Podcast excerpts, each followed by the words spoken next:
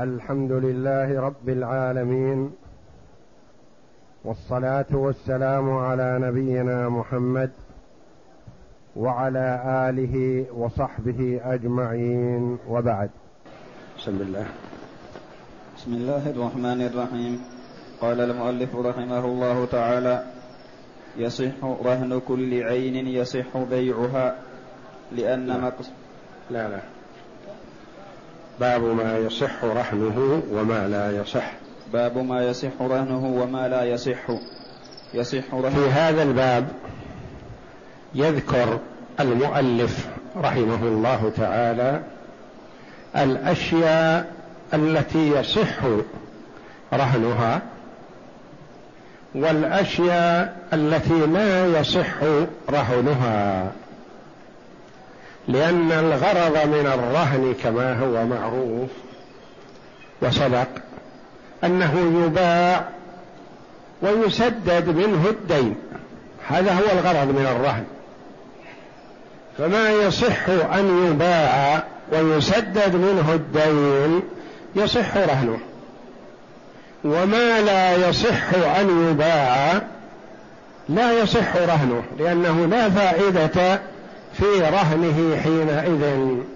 لأنه مثلا يصح رهن الشيء المملوك للرجل إذا رفض التسديد ألزمه الحاكم بالسداد أو بيع الرهن. امتنع عن البيع وامتنع عن السداد الحاكم يبيع الرهن. يبيعه ويسدد المرتهن. هناك أشياء يصح رهنها لأنه يصح بيعها. وأشياء لا يصح رهنها لأنه لا يصح بيعها. مثلا أم الولد. أم الولد. هل يصح بيعها؟ لا ما تباع. ما دام ولدت لسيدها ولدا تبين فيه أنه ولد ولو ميت. تعتق بموت سيدها. تسمى أم ولد. لا تباع وليست زوجة ولا ترث. لا ترث ولا تورث. هي حرة فلا تورث وهي في حكم الإناء فلا ترث من سيدها. تعتبر أم ولد. فأم الولد لا تباع. الوقف لا يصح بيعه فلا يصح رهنه.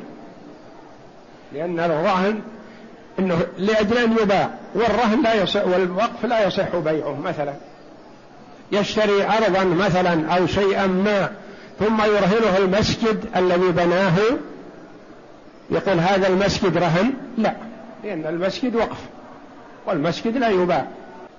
يرهنه كتب موقوفة مثلا مثل ما تقدم لنا أمس كتاب المغني موقوف مثلا يرهنه إياه. لا ما الفائدة من رهنه؟ الفائدة من رهنه أنه يباع لأجل يسدد الدين. فإذا كان وقفا فلا يباع. الشيء الغير مقدور على تسليمه لا يصح رهنه لأنه لا يصح بيعه. الشيء الذي لا يصح بيعه حالا لكن يصح مستقبلا يصح رهنه.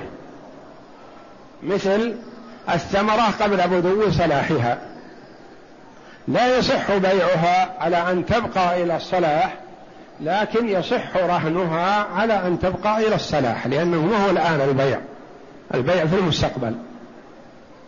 ففي هذا الباب يبين المؤلف رحمه الله تعالى الأشياء التي يصح رهنها والأشياء التي لا يصح رهنها والأشياء المختلف فيها فيها قولان يصح أو لا يصح.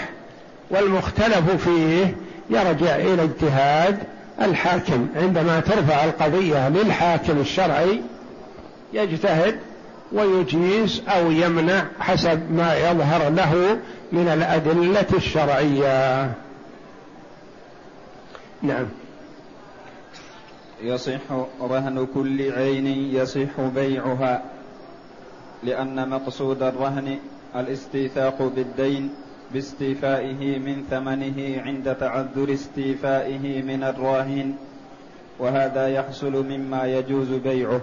نعم. ويصح رهن كل عين. المراد بالعين يعني أي شيء مباع وأي شيء يصح بيعه. أيا كان. أرض تسمى عين. نخل يسمى عين. دواب حيوانات إبل بقر غنم يصح رهنها عين. أمتعة فرش أطعمة يصح رهنها لأنها عين. عين يصح بيعها. بيوت يصح رهنها وهكذا. لأن مقصود الرهن ما هو؟ الاستيثاق بالدين باستيفائه من أجل استيفاء قيمة الدين. من أين؟ من, من ثمن هذا الرهن عند بيعه. وهذا يحصل مما يجوز بيعه. أي شيء يجوز بيعه حتى وإن كان مشترك. نعم. ويصح رهن المتاع لأنه يجوز بيعه. يصح رهن المشاع لأنه يجوز بيعه. ما هو المشاع؟ المشاع المشترك بين شخصين أو أكثر.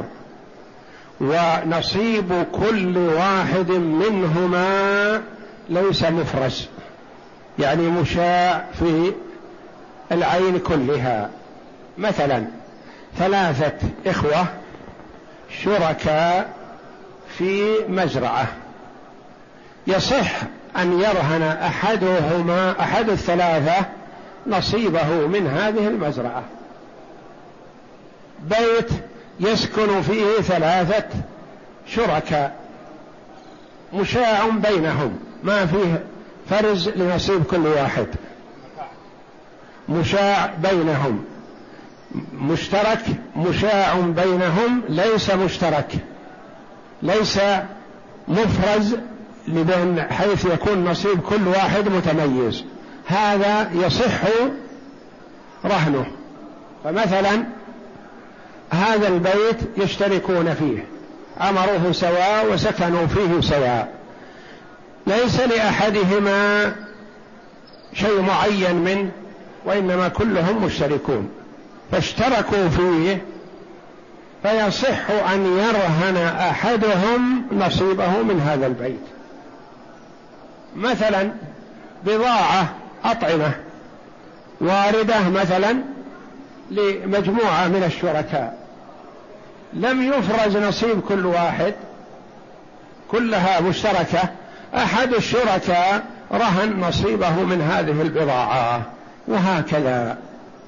ويصح رهن المشاع لأنه يجوز بيعه.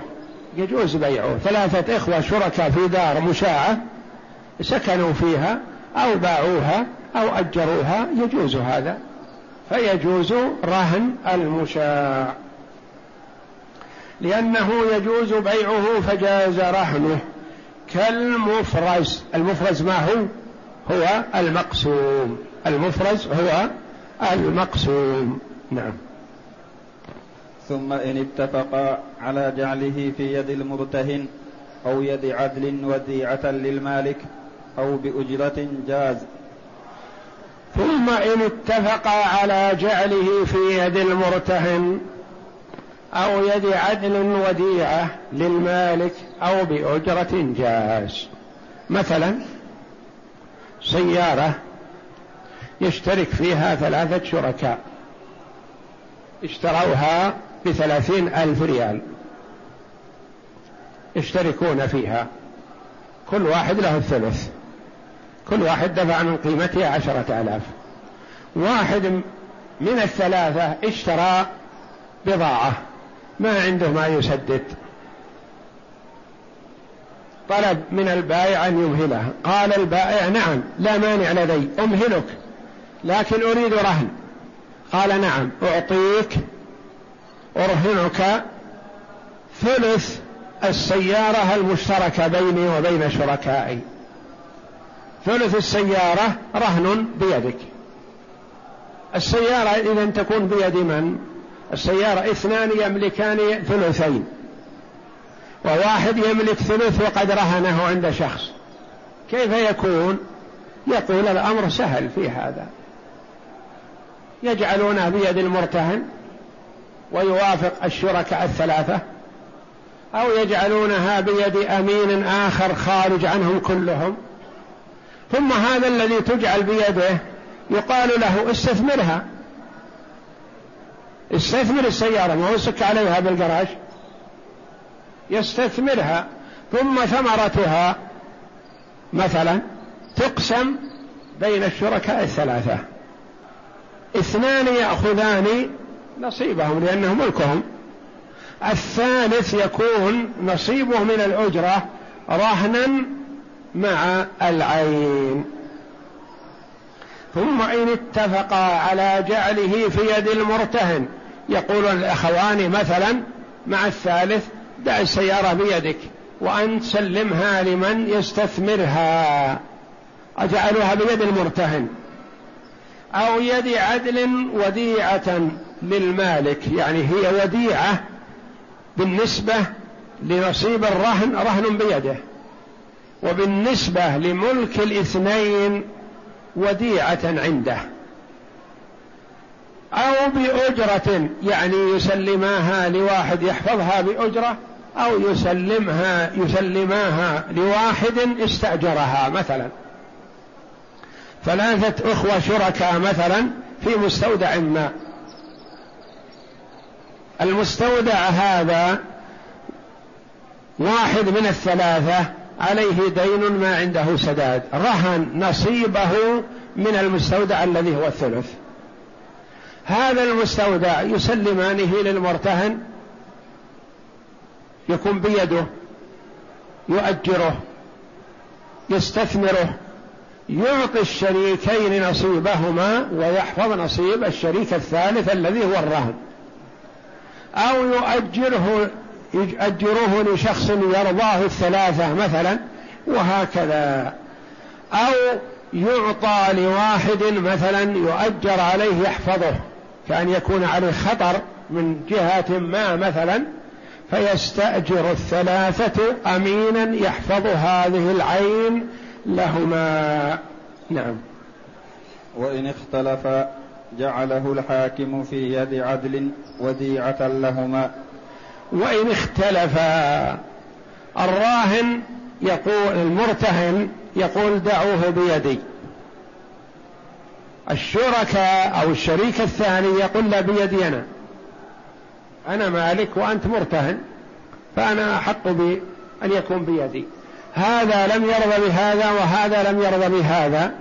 يرفعان الأمر للحاكم. الحاكم يسلمه لأمين يحفظه لهما.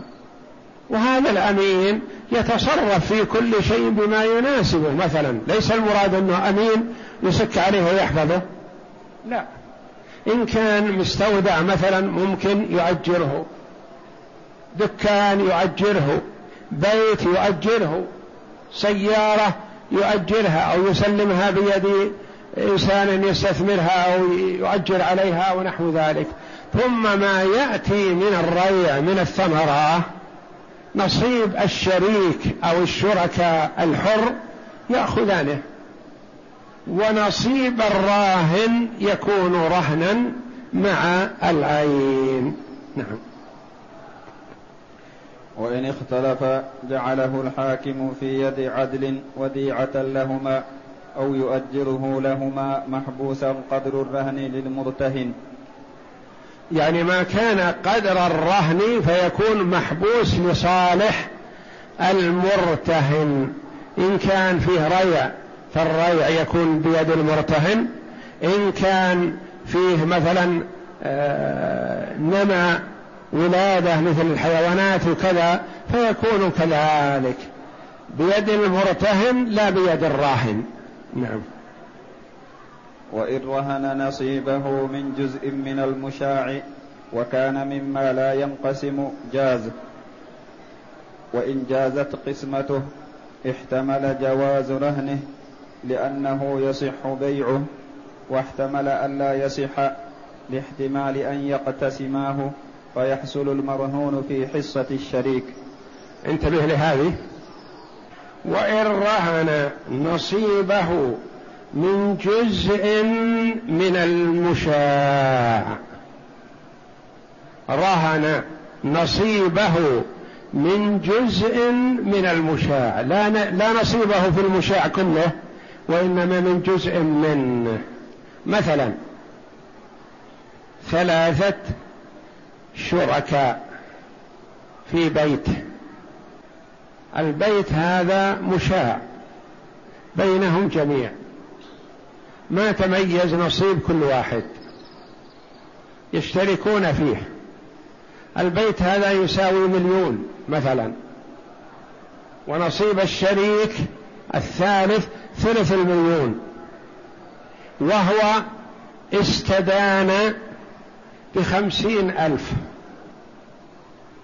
قال يا أخي أنا ما عندي ما أرهنك إلا نصيبي في هذا البيت. ونصيبي في هذا البيت يعادل ثلاثمائة ألف زيادة. والدين الذي لك علي خمسين ألف. فما يناسب أني أرهنك نصيبي من هذا المشاع كله وإنما أرهنك نصيبي من المجلس. فقط. قسم الرجال المجلس وما يتبعه من المنافع. نصيبي الثلث رهن. جزء من المشاع. ما هو نصيبه من المشاع. نصيبه من المشاع ثلث البيت كله.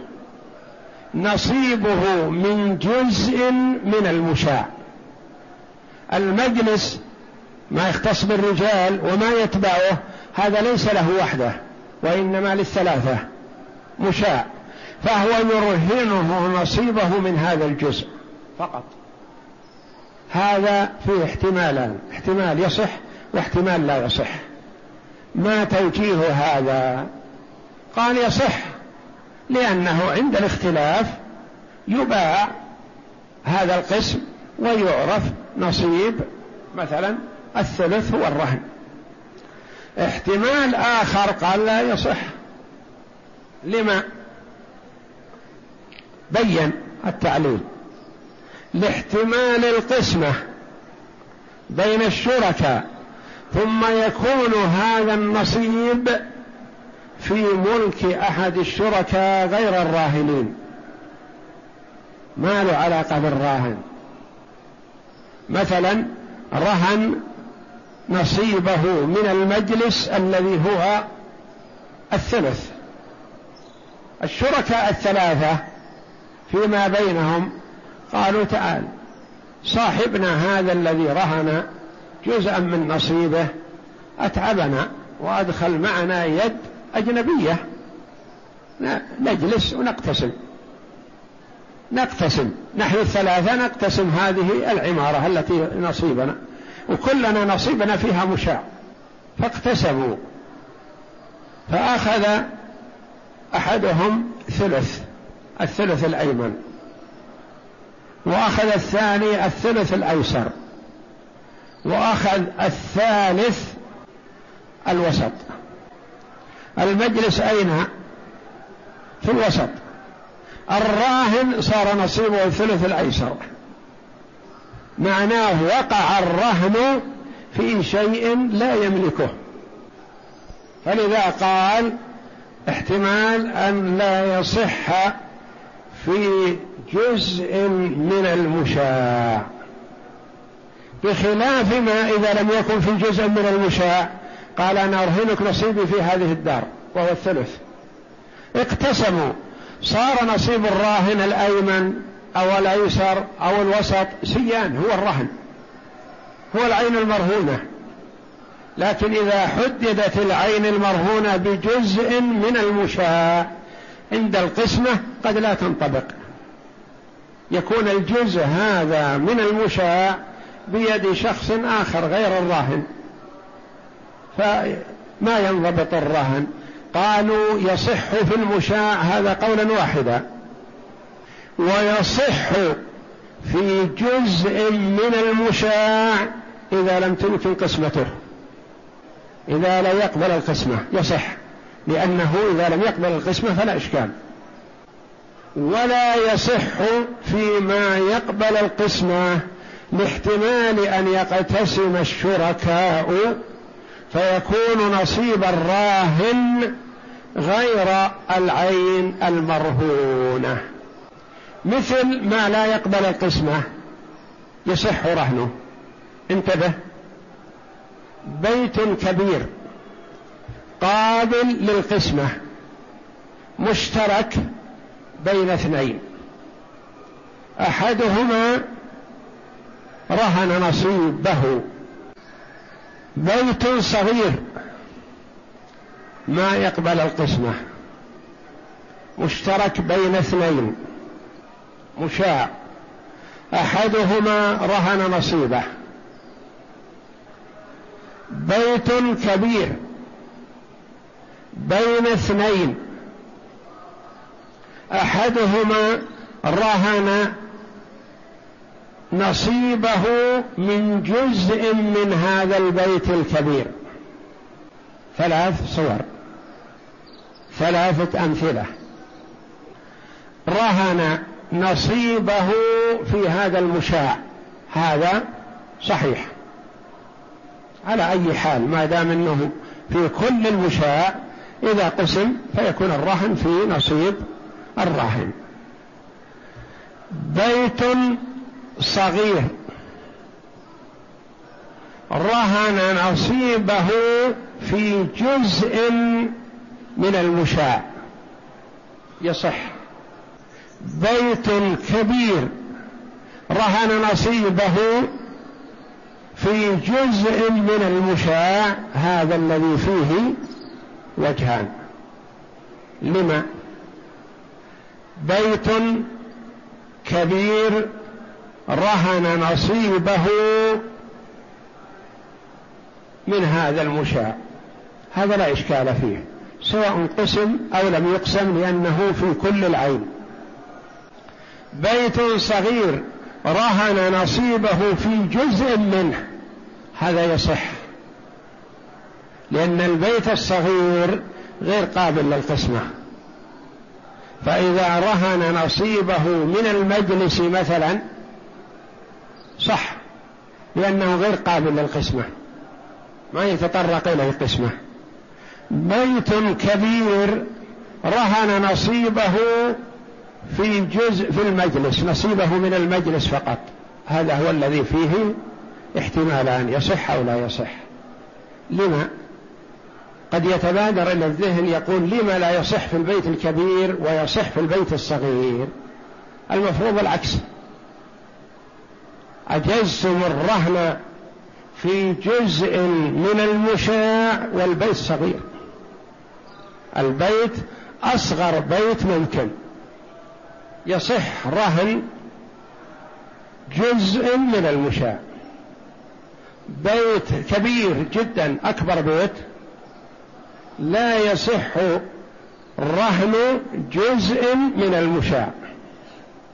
لما؟ لأن البيت الصغير هل يمكن أن يقسم؟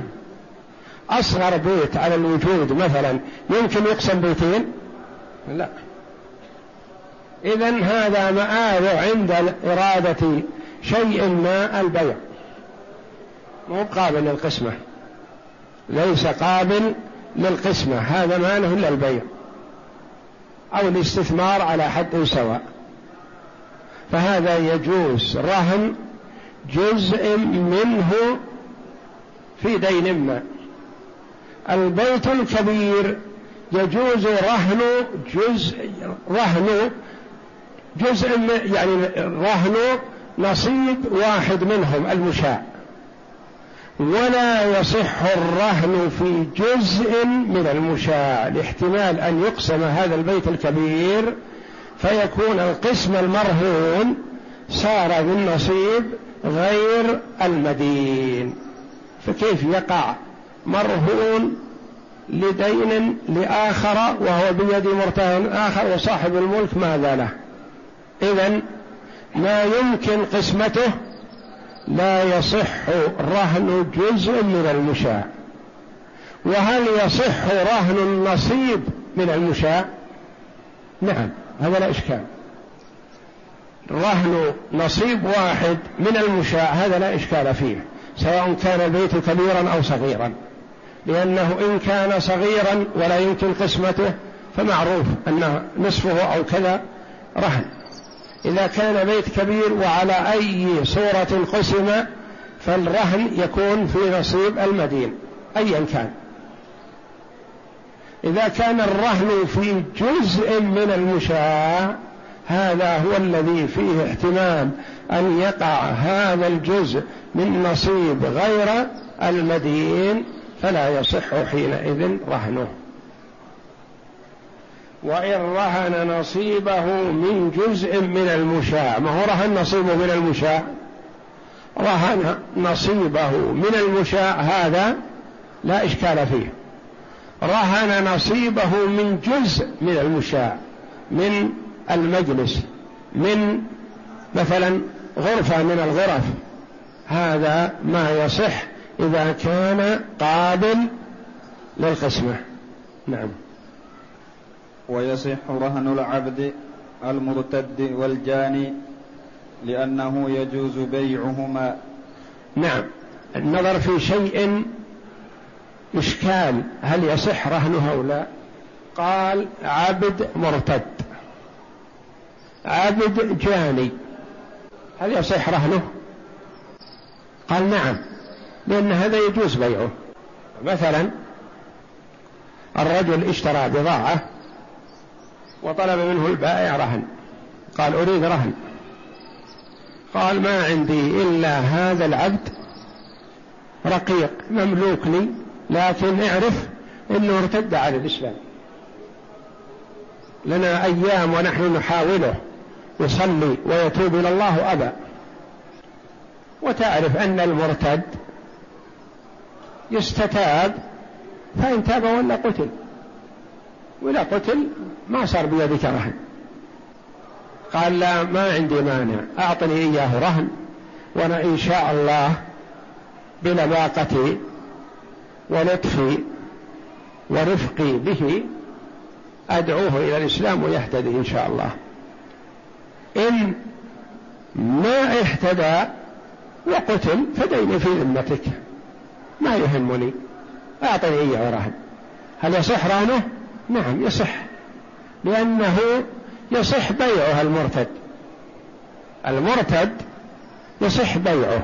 مثلا رجل عنده رقيق ارتد عن الإسلام. والرجل مالك الرقيق هذا يريد هذا الرقيق يخدمه في المسجد ذهابا وإيابا وينتفع به في العبادة ويذهب به يوصله إلى مكة وللعمرة وللحج. الآن ارتد عن الإسلام. ما يصلح يروح معه المكة ولا يروح معه للمسجد ولا لغيره. فيريد أن يبيعه. هل يصح بيعه؟ يصح. ويشتريه من يعرف هذا العيب لأن هذا عيب. وهذا الرجل الذي يريد أن يشتري يقول نعم الرقيق أنا لو بحثت عن رقيق مسلم مستقيم ما أحصله إلا بمائة ألف. لكن هذا المرتد يباع برخص. أنا أشتريه يمكن بعشرة آلاف ولعل الله أن يهديه للإسلام على يدي فلا يقتل. فيصح بيعه هذا. فكذلك يصح رهنه. فإن تاب والحمد لله ورجع إلى الإسلام بقي وإن استمر على ردته لا بد أن يقتل. ولو قتل هل يسقط الدين؟ لا. الدين في ذمة الرجل. فيصح رهنه لأنه يصح بيعه. كذلك الجاني الجاني أي جناية؟ مثلا رقيق. بيد سيده تعدى هذا الرقيق وذبح بقرة لآخر. جاني يعتبر جناية مالية. أراد أن يرهنه وهو جاني فيصح رهنه لأنه يصح بيعه وإن وإن كان جاني. جنى جناية مالية وهو بين أمرين إما أن يسلم دية عين هذا الشخص أو تفقع عينه. فهو جاني يصح رهنه لأنه يصح بيعه. لأن الرهن مرادا به البيع في المستقبل فيصح رهنه لأنه يصح بيعه. ويصح رهن العبد المرتد المرتد عن الإسلام. والجاني لأنه يجوز بيعهما. والجاني إذا بيع يؤخذ أولا قيمة الجناية ثم تؤخذ قيمة الدين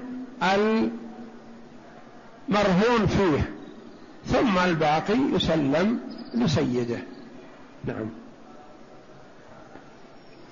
وفي رهن القاتل في المحاربة وجهان بلا بناء على بيعه. وفي رهن القاتل في المحاربة وجهان بناء على بيعه. الجاني لا يخلو. إن كانت الجناية خاصة فقع عين هذا الشخص أو قتل ولده جنى. هذه جناية خاصة. هذه محتملة للعفو ومحتملة للمطالبة. فيصح بيع الجاني فيها ويصح رهنه لكن الجاني قتلا في المحاربة.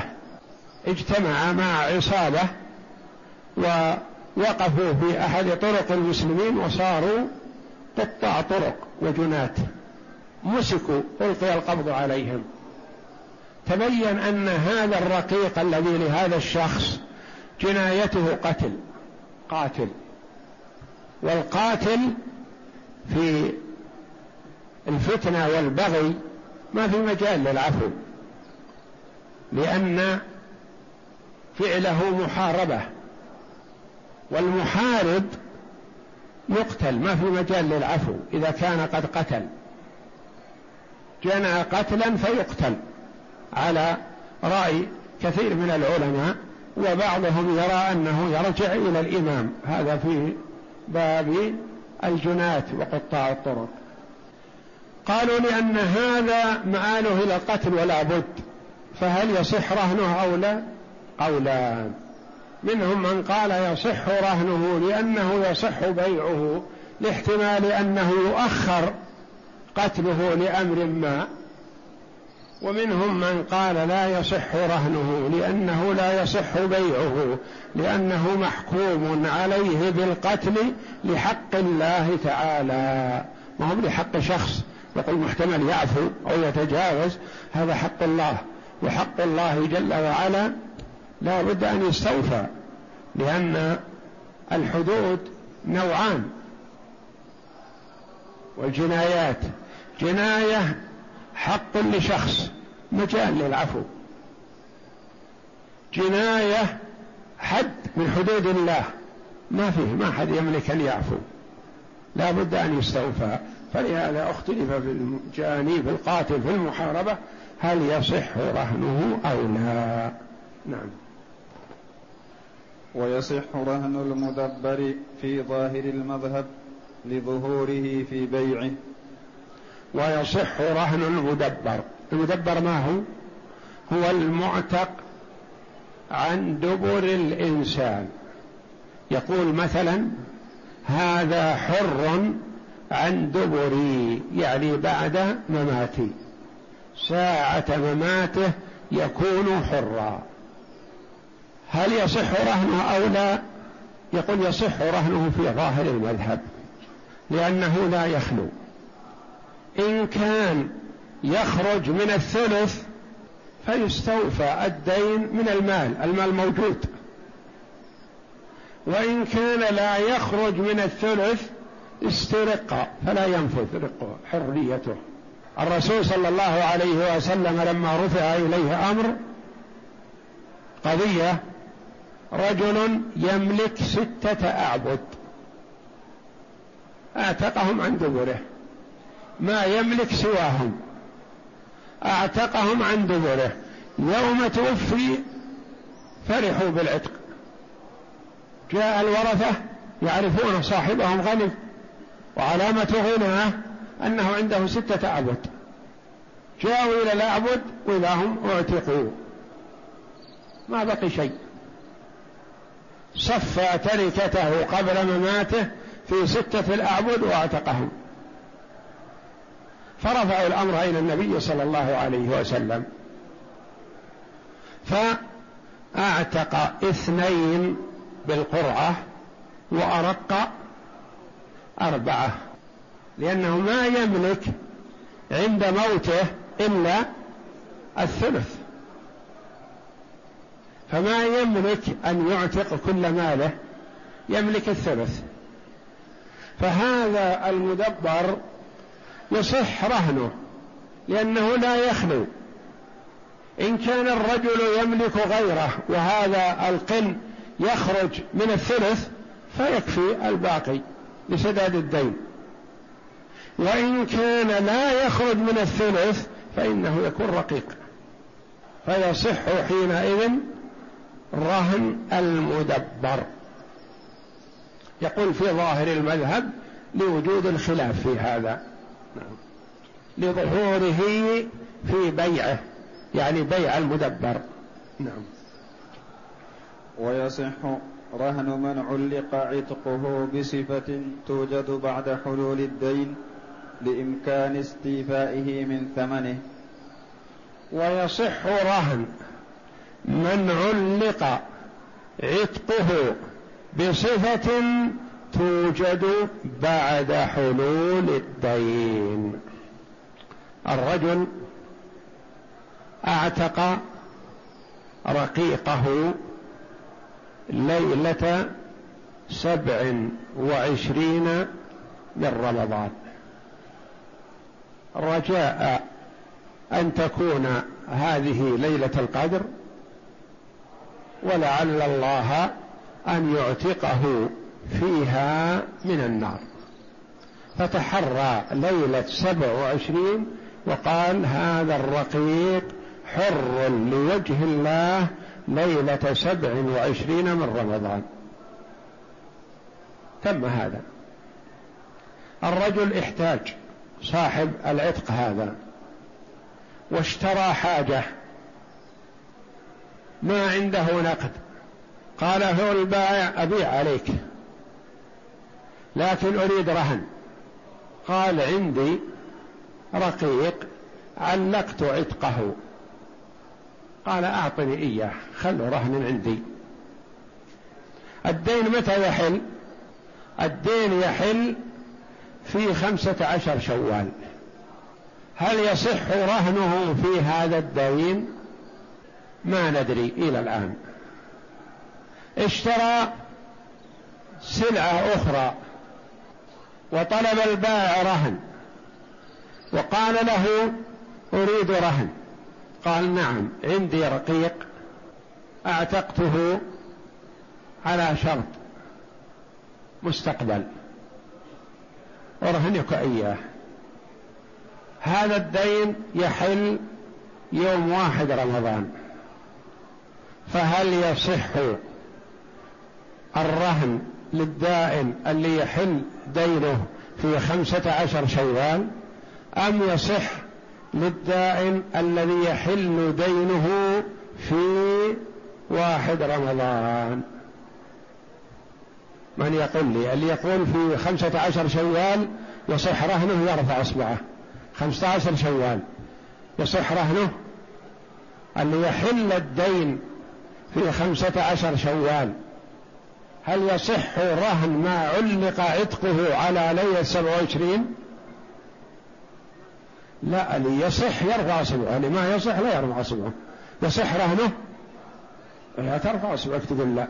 أنا أقول اللي يقول يصح يرفع اصبعه هل يصح رهنه على دين يحل في واحد رمضان؟ اللي يقول يصح يرفع اصبعه وأنا معكم. يصح. اللي يحل دينه قبل صفة العتق يصح. اللي لا يحل دينه إلا بعد أن يعتق الرجل ما في فائدة؟ ما عندنا شيء نبيعه. عتق الرجل في سبع وعشرين رمضان بقي الدين بدون بدون رهن هذا معنى قول المؤلف رحمه الله. ويصح رهن من علق عتقه بصفة توجد بعد حلول الدين لأن حلول الدين في واحد رمضان. فيصح. لإمكان استيفائه من ثمنه وإن كانت الصفة توجد قبل حلول الدين لم يجوز رهنه لأنه سيعتق والدين في الذمة إلى الآن ما حل. لم يجوز رهنه لأنه لا يمكن استيفاؤه من ثمنه. نعم. وإن كانت تحتمل الأمرين احتمل أن يصح رهنه لأن الأصل بقاء العقد والعتق قبله مشكوك فيه فهو كالمدبر. واحتمل وإن كانت تحتمل الأمرين احتمل أن يصح رهنه لأن الأصل بقاء العقد. يعني ما يدرى يحل يحين وقت عتقه قبل حلول الدين أو بعده. الدين معلوم بلا إشكال. ولا يصح دين إلا معلوم. خمسة عشر شوال مثلا. لكن علق عتقه على قدوم زيد. وقدوم زيد يحتمل في واحد رمضان وخمسة عشر رمضان وعشرين رمضان. وعشرين شوال وعشرين ذي الحجة وواحد محرم يحتمل ما يدرى. هذه هي يعني معلق عتقه على وقت غير معلوم ما يدرى متى سيقع. محتمل أنه يحصل بعد سبعة أيام ومحتمل أن لا يحصل إلا بعد سبع سنين. يقول متى ما قدم ابني الذي سافر إلى بلاد بعيدة؟ فرقيقي فلان حر لوجه الله. ابنه لا يدرى متى يصل. قد يصل بعد ثلاثة أيام وقد لا يصل إلا بعد عشر سنوات. فهذا الذي يسميه محتمل. قال يحتمل أن يصح لأنه مثل المدبر. المدبر ما يدرى متى يكون عتقه. لأنه معلق على الوفاة والوفاة لا يدرى هي بعد ساعة أو ساعتين أو بعد أربعين خمسين سنة ما يدرى. وإن كان تحتمل الأمرين أي المدة المعلق عليها. احتمل أن يصح رهنه لأن الأصل بقاء العقد والعتق قبله مشكوك فيه.